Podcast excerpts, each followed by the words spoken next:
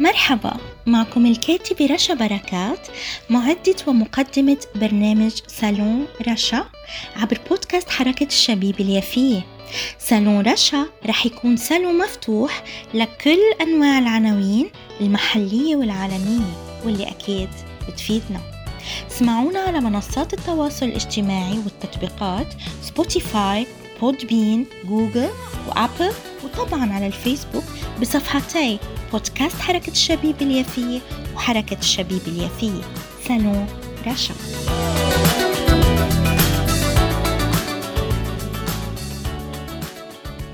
أهلا وسهلا بكم أعزائي محبي ومتابعي كل برامج بودكاست حركة الشبيبة اليافية وكذلك صالوني.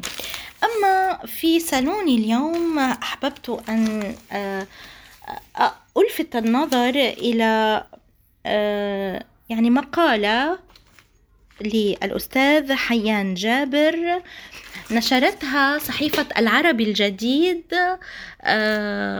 كملحق شهري وبتاريخ الأحد 27 فبراير أي شباط عام 2022 آه هو آه هو يعني هذه المقالة عبارة آه بعنوان تقرير أمنستي بداية التغيير الفلسطيني. كتبها إذا حيان جابر. سأقرأ منها لأنها فعلا آه لفتتني وأردت أن أوصلها إليكم لكي يعني تسمعوها وتتناولوها. ف يقول الكاتب شهدت الأعوام الماضية تزايدا كبيرا في الجدل الدائري حول الخيارات الفلسطينية النضالية والسياسية ولا سيما بما يخص الموقف من خيار الدولتين والعملية التفاوضية حيث تراوحت الآراء بين رافضي خيار الدولتين من منطلق مبدئي كونه يشحف بالحقوق الفلسطينية ولا ينهي صراع من ناحية أولى وبين من يجاهر بضرورة تجاوز خيار الدولتين والعملية التفاوضية بعد استحالة تطبيقه نتيجة سياسات الأمر الواقع الصهيونية التي وأدت هذا الخيار من ناحية ثانية.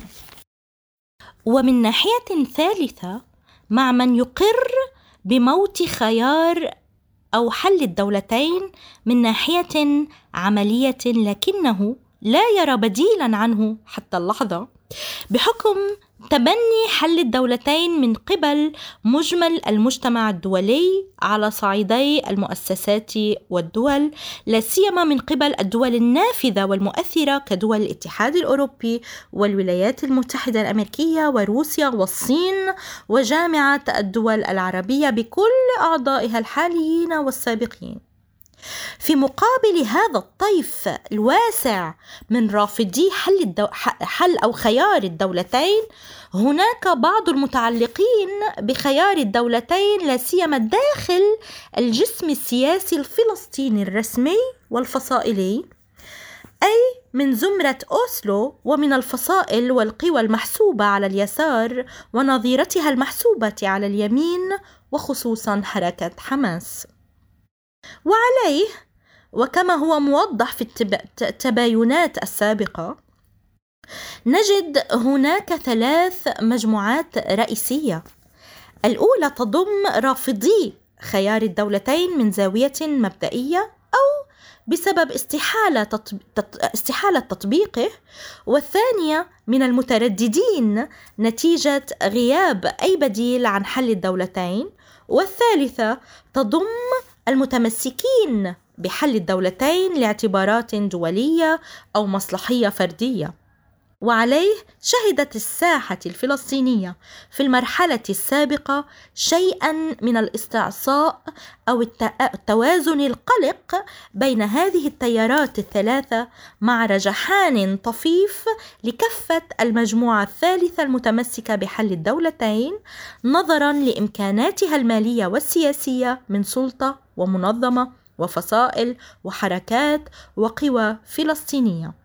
أما اليوم وبعد صدور تقرير منظمة العفو الدولية أمنستي فنلحظ بعض التغييرات الداخلية التي قد تساهم في إنهاء حالة الاستعصاء السياسية وتحسم الخيارات نحو استعادة الخطاب والنضال التحرري الكامل من المنظومة الصهيونية الاستعمارية والإحلالية.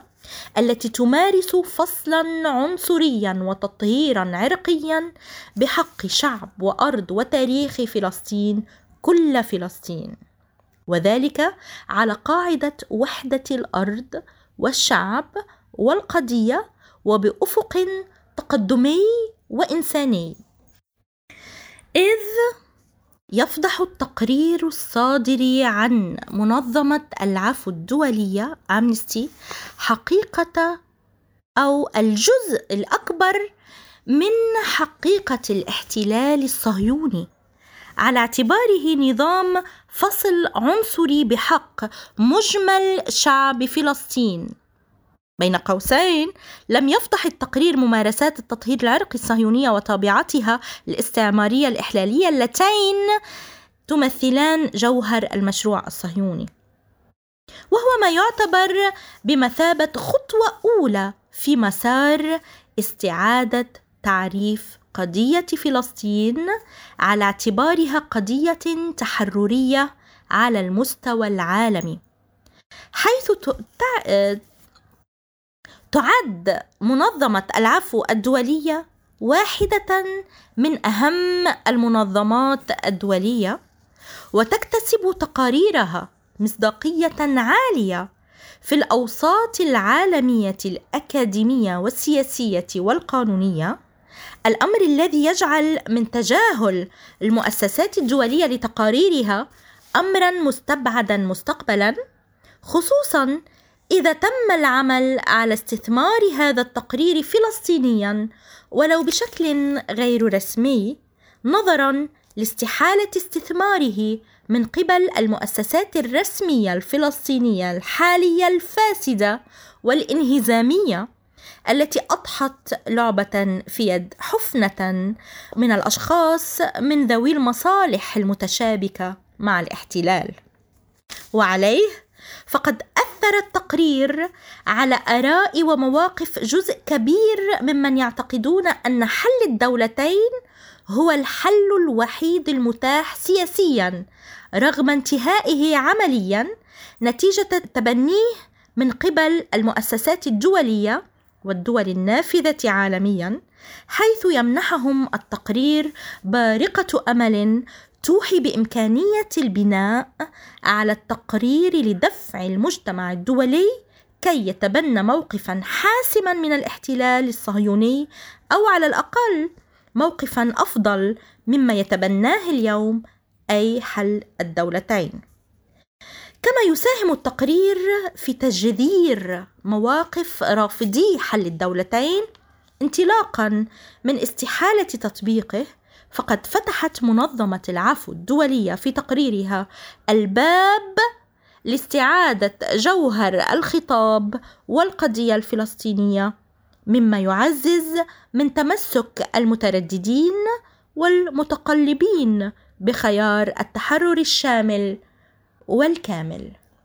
هكذا كتب الأستاذ حيان جابر في آه وتم نشره عفوا في الملحق الشهري لجريدة فلسطين للعربي الجديد من إصدار العربي الجديد بتاريخ الأحد 27 فبراير شباط 2022 أعزائي المتابعين آه ها قد وصلت لختام حلقتي لليوم في صالوني صالون رشا عبر أثير بودكاست حركة الشبيبة اليافية الذي يبث من مدينة يافا.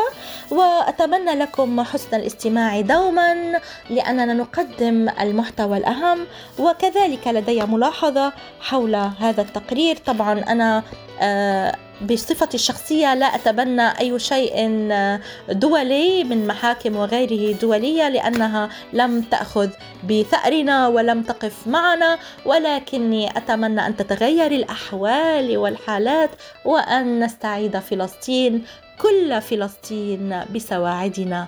نحن أبناء الشعب الفلسطيني الحر. وأراكم بحلقة جديدة وعنوان جديد في صالون سالون رشا.